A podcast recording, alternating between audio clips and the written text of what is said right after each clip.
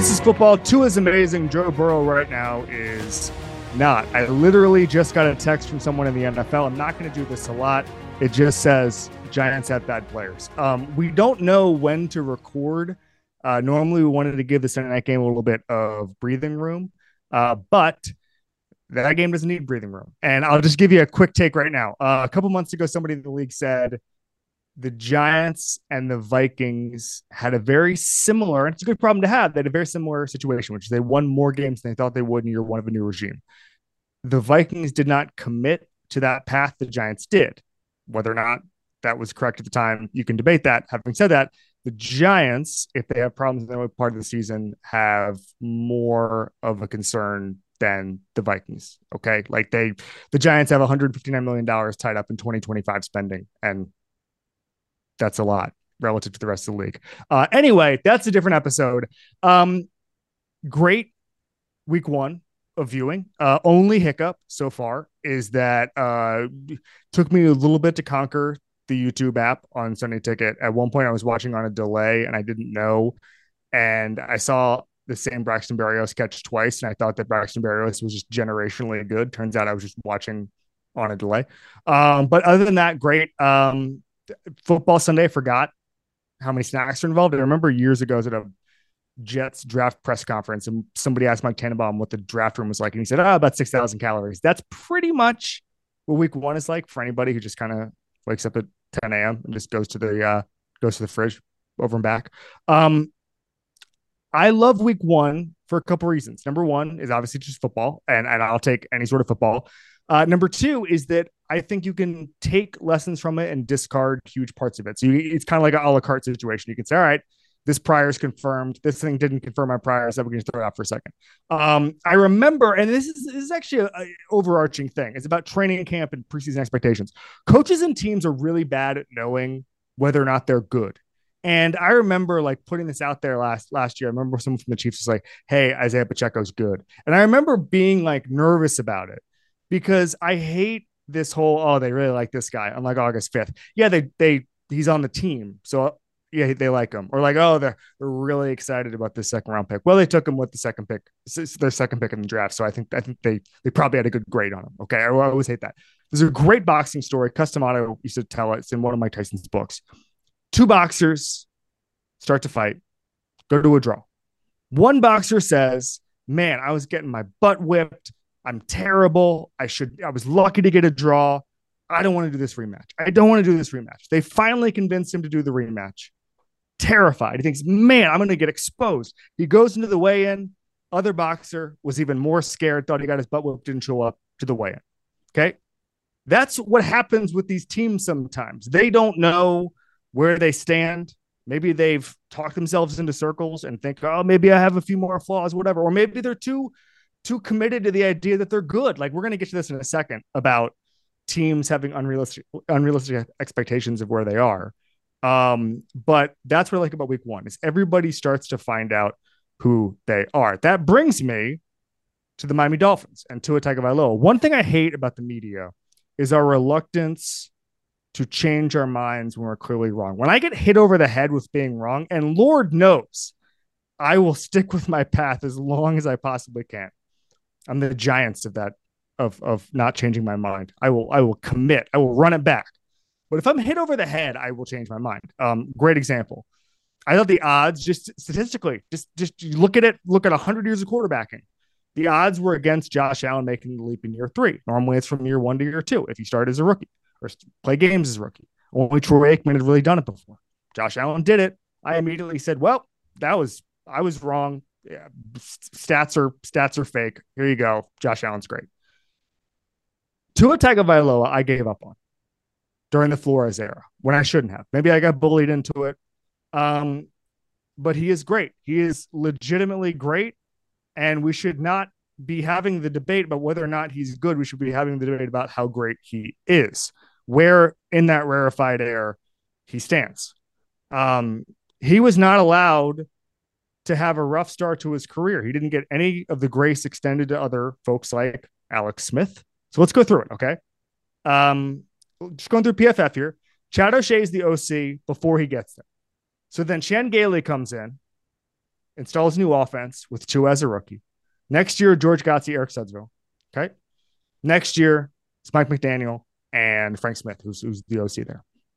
In that third year, best PFF grade against zone coverage, third best rating overall, uh, deep passing rating by PFF against with deep passing, and he was so good against man that there was a stretch there where teams were playing historically low man coverage because he was torching them. Okay, you can say that's coaching, but I, and obviously that's a huge part of it. It's a huge part of the story, but it's also just great quarterbacking. So week one comes around, and it's something I once heard. I think it's interesting. Uh, mark of a great salesman is the customer knows the hard sale is coming. You give it to them anyway, and you, you make the sale, right? That's the thing about deep passing in football. You are a master of deep passing when everybody knows the deep pass is coming and you do it anyway. Joe Burrow led the NFL in deep passes, deep touchdown passes two years ago.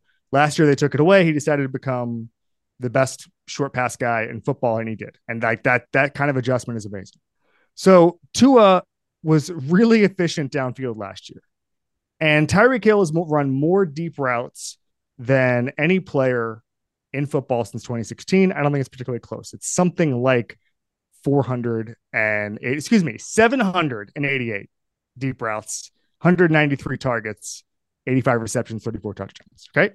So everybody in the damn stadium, which by the way was mostly Dolphins fans, if you were listening or saw some of the social media stuff, everybody in the stadium knew what was going to happen. Tyreek Hill and Tua did it anyway. 16, this is via the athletic, 16 explosive plays on offense for the Dolphins today, tied for the second most in a game since 2014. Okay. And Brandon Staley, defensive coach, supposed to be a, a taking away the deep ball merchant, and he couldn't do it. Okay. Healthy Chargers defense, unhealthy Dolphins line when you look at it. I once heard an interview with Al Davis. He said that taking what the defense, I'm paraphrasing here, but basically taking what the defense gives you is for losers. And what the Dolphins are going to be able to do over and over and over again is go deep to Tyreek Hill with Tua Tagovailoa. He can do what you ask him to do.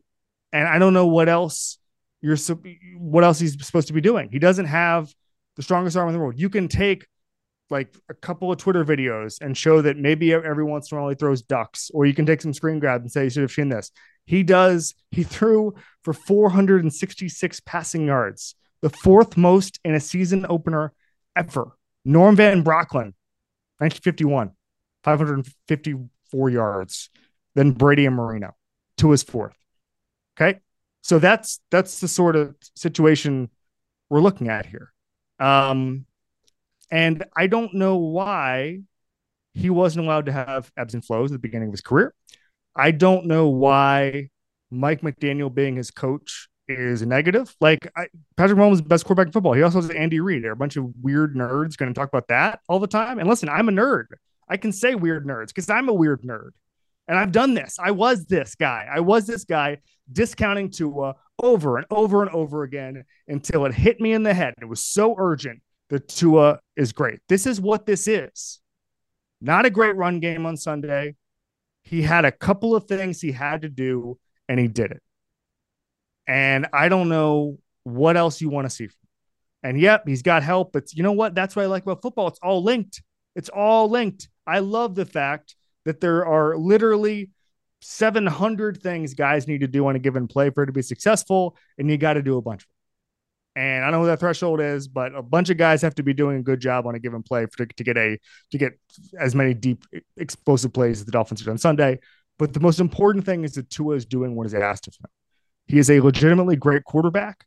And I was surprised at the Heat earlier this year. I, I, I said that I said the Dolphins might make the Super Bowl on another podcast. I was people were saying, I don't know how you have a job. Somebody's made a death threat. Somebody made a death threat over the Dolphins. Okay, like relax. Like, what? Relax. Not even that hard of a take. Look at the roster at that point. When I said it, they still have Jalen Ramsey. They have talent all over the place. Vic Fangio, who I, I think will eventually get it. It doesn't. If you go through his history, sometimes it takes a couple of years. Sometimes it doesn't. Um, but I mean, that that, that it's going to be better. It's going to be better. I can I can guarantee that. Um, this Dolphins team is really good, and Tua is the reason for it. Okay. Like, let's stop saying Tua is a product of everything else. Tua is one of the reasons the Dolphins are very, very good. All right. We're bringing in Flynn here. Um, Flynn, you're a super producer. You're a Jets fan. You're ner- nervous about tomorrow? Uh, I am nervous about tomorrow. The Bills make me very, very nervous. Primetime makes me very, very nervous. And just being a Jets fan in general makes me very, very nervous. That's a great way to put it. Um, we're doing something called the big question. It's gonna be the biggest debate coming out of Sunday. Flynn, what do we got? The big question. We are going to head over to Bengals Browns, where the Browns won 24 to 3. Joe Burrow 14 of 31, 82 yards, no touchdowns. The big question, should we worry about Joe Burrow? Okay, so the reflexive answer is to say no, especially because I picked the Bengals to win the Super Bowl.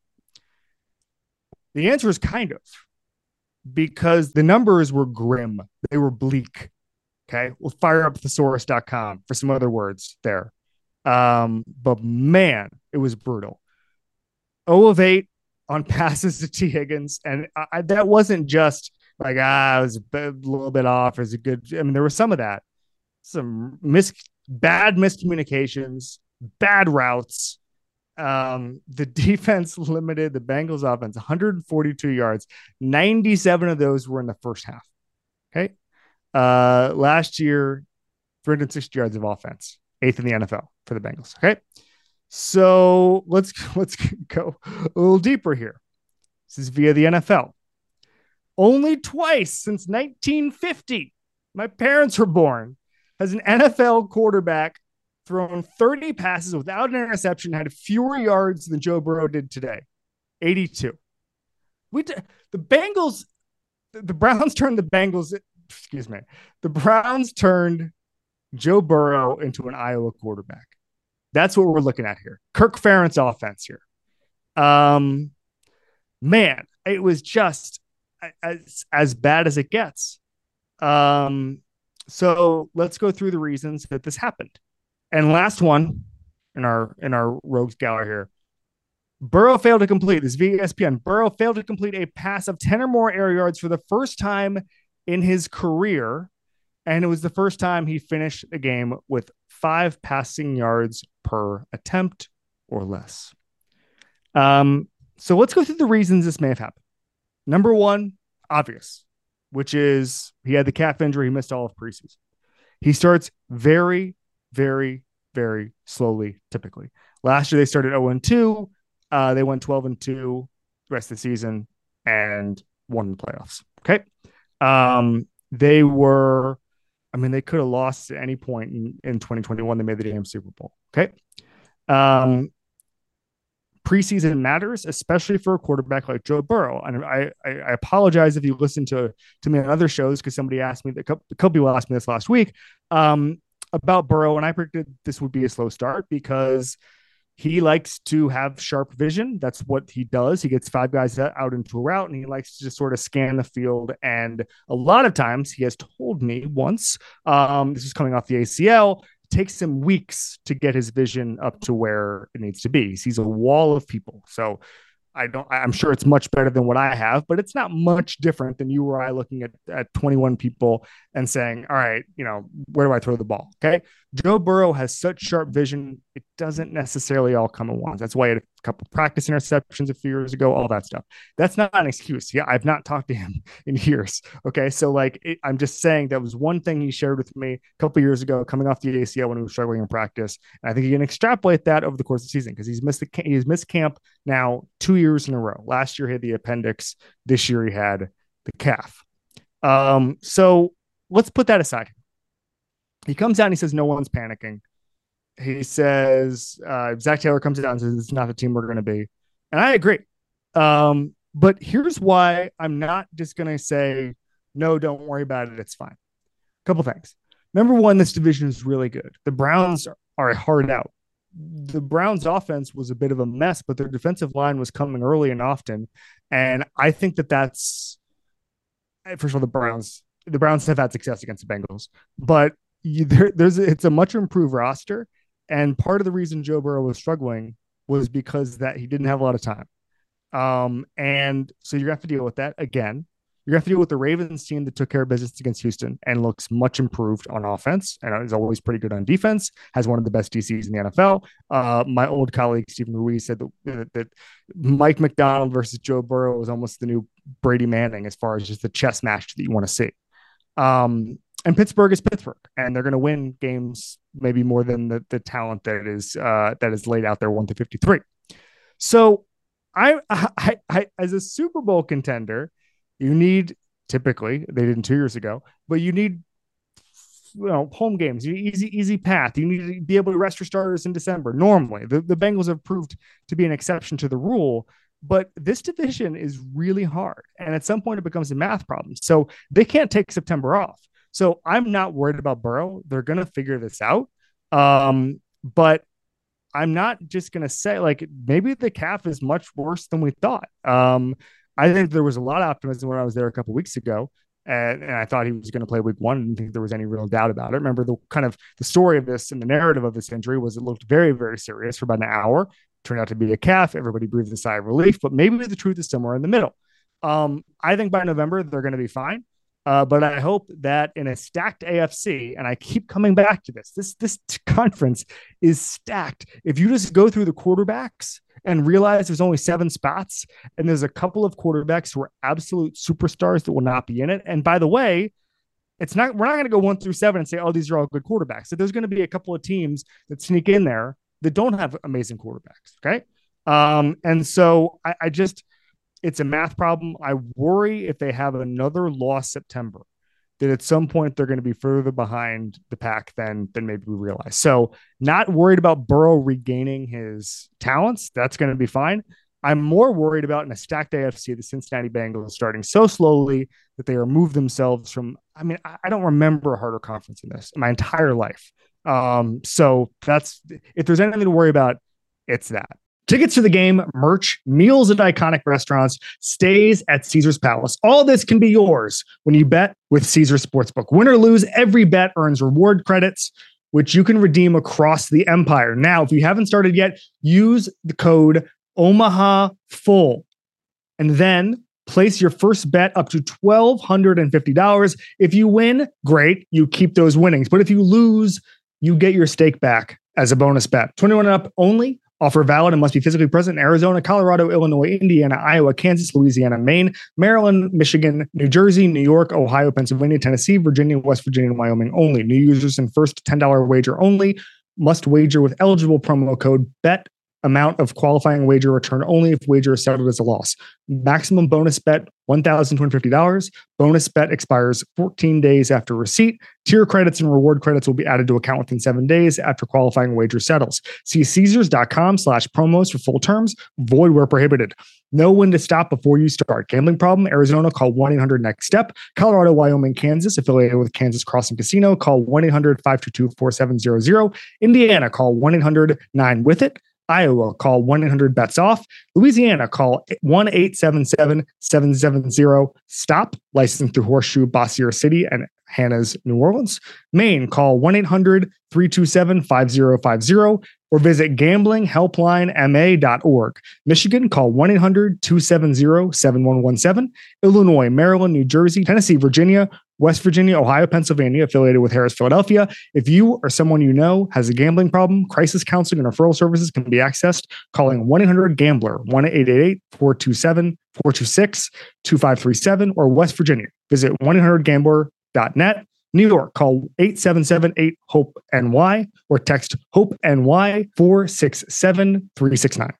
Hi, it's Mike Greenberg letting you know ESPN Bet is ready to take you through all the biggest sports moments this spring. The official sportsbook of ESPN has exclusive offers and markets from Scott Van Pelt, Stephen A. Smith, and me, plus many more. From the playoff intensity to finally getting out to the ballpark, there's no better time for sports fans. Sign up today. New users get a bet reset up to $1,000 in bonus bets if your first bet doesn't win. Download ESPN Bet today. What a play! Must be 21 plus and present in select states. Gambling problem? Call 1 800 GAMBLER. Terms and conditions apply. See app for details.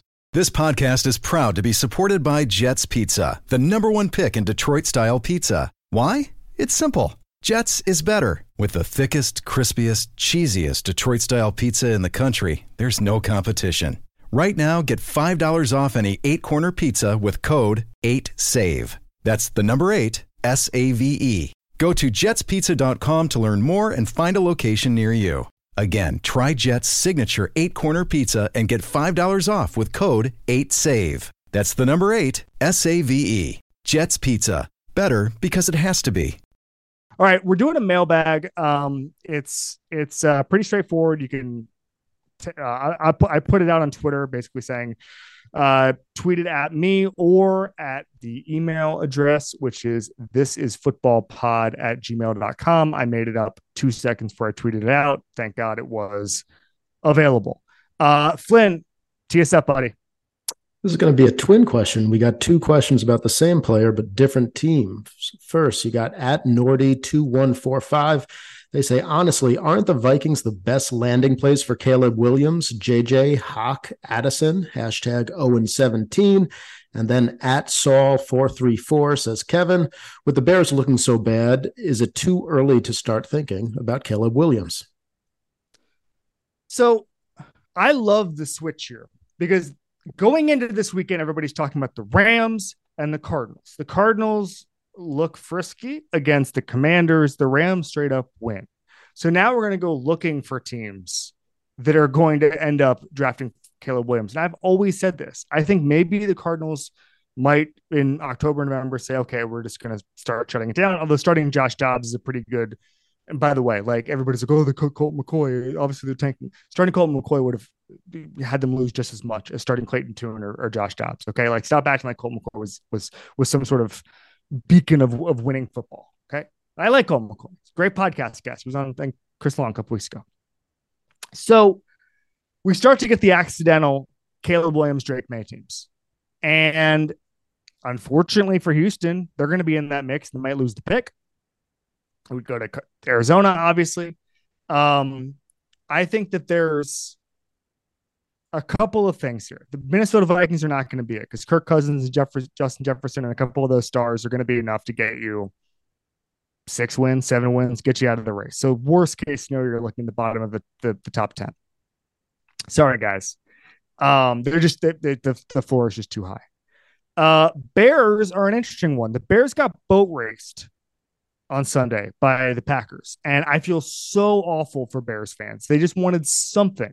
And you almost wish that they like they could have played somebody else today and gotten boat raced by like the Falcons. So just be a little bit better. The emotional toll that this is going to take on them. I was hearing from some some friends of mine, some people in my life from Chicago, and I don't think they can handle this. To lose to another Packers quarterback. And we're going to do this thing. We don't have time called Take Mulligan, where we just go through what we got, you know, what what what take we need to amend. And our friend, friend of the show, Robert Griffin III, said that, that Justin Fields can be an MVP candidate. All he has, all he needed was DJ Moore. He can take that Jalen Hurts style leap. Uh, we got to, we as a show need to do a little bit of a take mulligan on that one, um, even though it's not even ours. But we'll put that aside for just one second. So the Bears to me are interesting. And maybe, maybe if that happens, and it doesn't necessarily need to be top one, it could be top two. They would take Drake Maye, and and and by the way, it would it, it would be obvious because if Justin Fields wins two three games, like of course you're going to replace him. Maybe it ends up being in a weird way if this is if this seems final with the Bears, um, as far as him just not that that offense not improving, maybe it's the best thing for Justin Fields. Uh, maybe he goes different system. I saw some Bears fans tweeting at me saying basically that uh, that that it's time for him to run a different type of system because I've said this over and over again. If if you can't do something with that style of player who has some of the best uh, running ability we've ever seen in the position and can pass it, we saw at Ohio State. If you can't do anything with that, maybe somebody else can do a better job of it. Okay. Um, but yeah, the Bears are, are definitely an interesting thing. I, what I'll say is that uh, there's going to be more teams. There's going to be more teams where the wheels just absolutely fall off. Tampa Bay is another team I didn't even shout out yet. They won uh, today over, over Minnesota, the aforementioned Vikings. They seem to be out of the race uh, for, for Caleb Williams in the in the short term. Um, but part of this, and we, we saw this with Houston a couple years ago. Part of this is like Baker Mayfield doesn't want to tank. He wants a job. He wants to keep making 10 to 12 million dollars a year for the next seven years. Okay. So like and Josh Dobbs does too. Like it's very hard to tank in the NFL. I think long term, like it, builds bad habits. It doesn't really work. You can tank maybe for one year, maybe for a month, but you can't do it for more than two years or one year because the contract's too short. NFL careers are too too short. Like this is you can't process this. So you have to fall backwards into it, and then you have to uh, let's call it make business business decisions. So to project out who's going to be the Caleb Williams team is a fool's errand, but it's going to be a team like the Bears who actually had high expectations and the wheels fall off. It's also not going to be the Rams. Flynn, what do we got? Next up, we've got Peter chiming in over email. I've always wondered something. I know that Tua has unusual luck when it comes to dropped interceptions. Is it possible it's just because he's a lefty and defenders aren't used aren't used to the direction of the spiral in the same way that teams try to get backups that are also lefties if their QB one is one? So I did not know the answer to this, nor could I even like put myself in those shoes. I have never I'm trying to think here. I played guard and center in high school. I do not believe, and then in Pop Warner, I played linebacker. I do not believe I've ever caught a pass in a football game at any level. Okay. So no forget interceptions. Okay. So I couldn't do this. So I asked uh, Dominique Foxworth and Will Blackmon.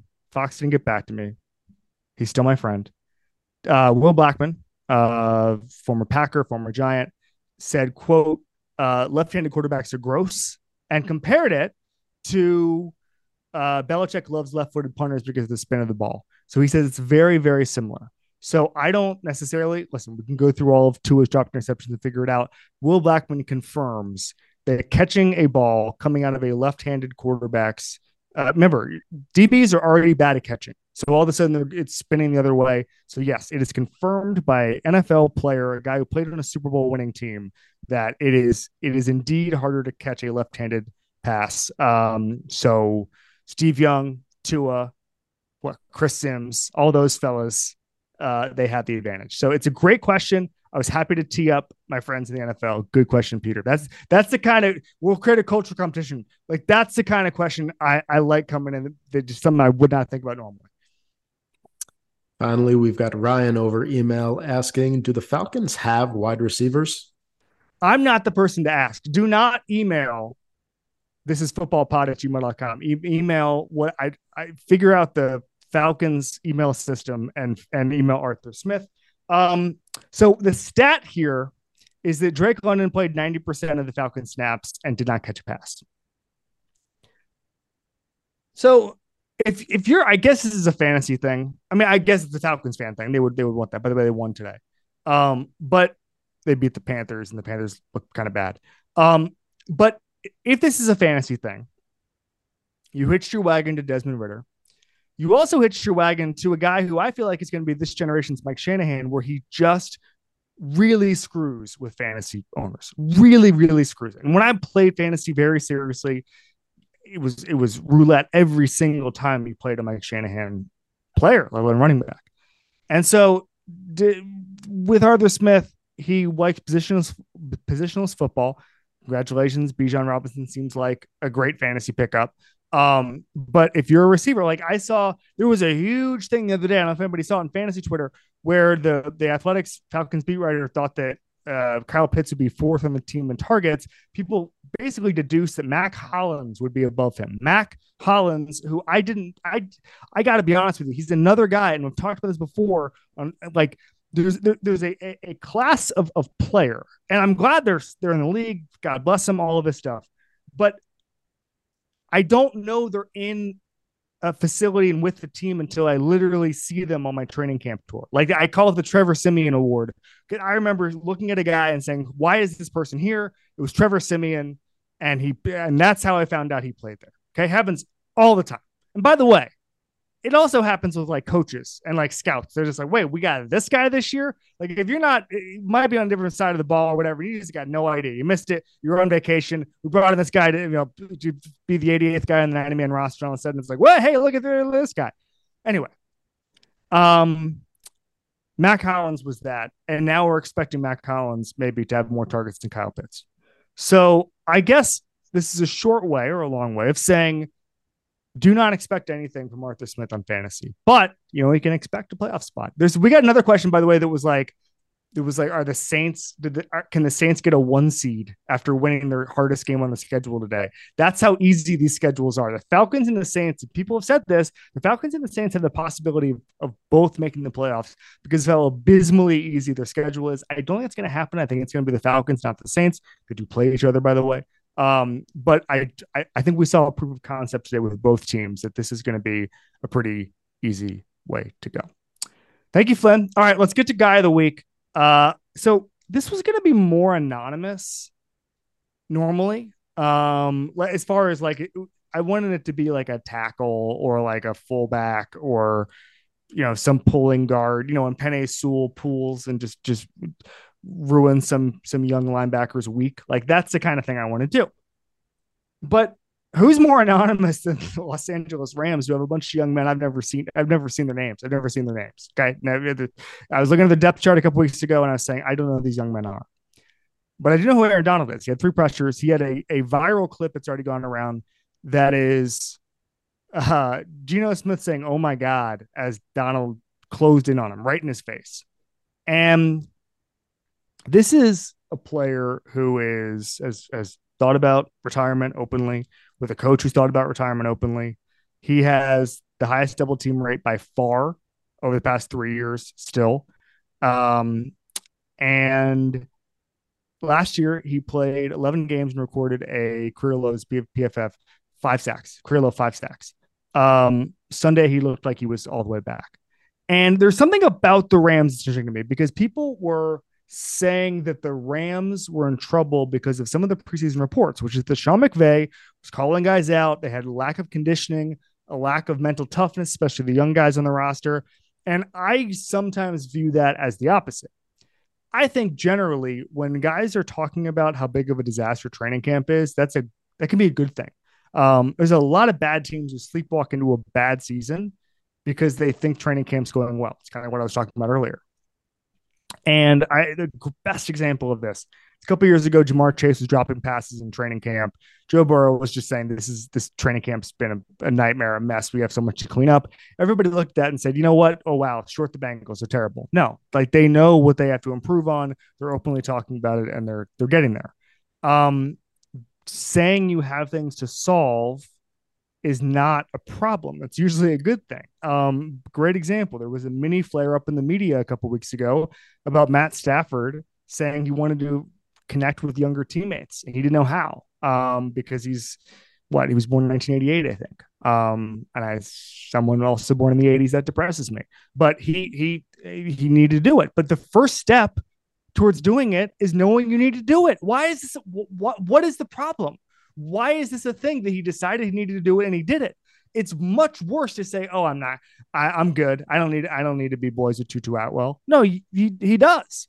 And so I think I, I the Rams have a culture of, of, I know this sounds so lame, but they do have a culture of accountability. And we forgot who Sean McVay was because I think we looked at him and said, oh, yeah, he, he lorded over the stacked roster. He lorded over this all in team. They had all these studs, and then they won, they won the Super Bowl. Sean McVay arrived to the Jeff Fisher team and made everybody better. Every single player on the team was better, including on the defensive side of the ball, by the way, even though Jeff Fisher was a defensive czar. Okay.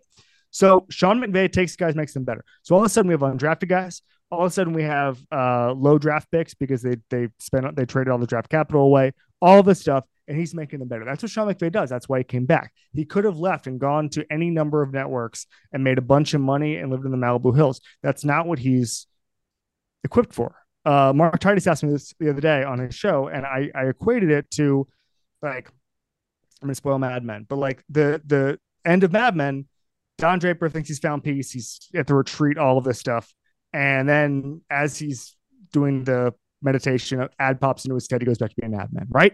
That's Sean McVay. He was in the Hollywood Hills. He's having a great time. And he said, you know what? You know what I'd love to do? I'd, I just would love to install this boot concept. That's what Sean McVay wants to do. That's why he's back. And that's why they're going to win more games than we think. They're not going to tank. He doesn't want to tank. Does he even want a young quarterback? That's an open question. He wants Matthew Stafford, who, by the way, looks really good. So my guy of the week is Aaron Donald because he's back. My guy, literally and figuratively, he was, you know, everybody talks about it, and maybe oh, he's traded the Steelers. No, this Rams team is going to be really good. I promise you, guy of the week will no longer be the best player in the NFL. We'll find somebody more anonymous, but that's the way it is right now. We all know breakfast is an important part of your day, but sometimes when you're traveling for business, you end up staying at a hotel that doesn't offer any. You know what happens? You grab a cup of coffee and skip the meal entirely. We've all been there. But if you book a room at La Quinta by Wyndham, you can enjoy their free bright side breakfast featuring delicious baked goods, fruit, eggs, yogurt, and waffles. And really, who doesn't want to start their day with a fresh hot waffle? Tonight, La Quinta, tomorrow, you shine. Book direct at lq.com. All right, that was our Sunday recap. Thanks so much for listening. We'll be back on Wednesday with two very notable quarterbacks. I'm really, really excited about it. Um, we'll have some great Dolphins talk. We'll have some great NFL talk. It'll be awesome. Thank you to Flynn. Thank you to Miles. We will see you on Wednesday. This has been football.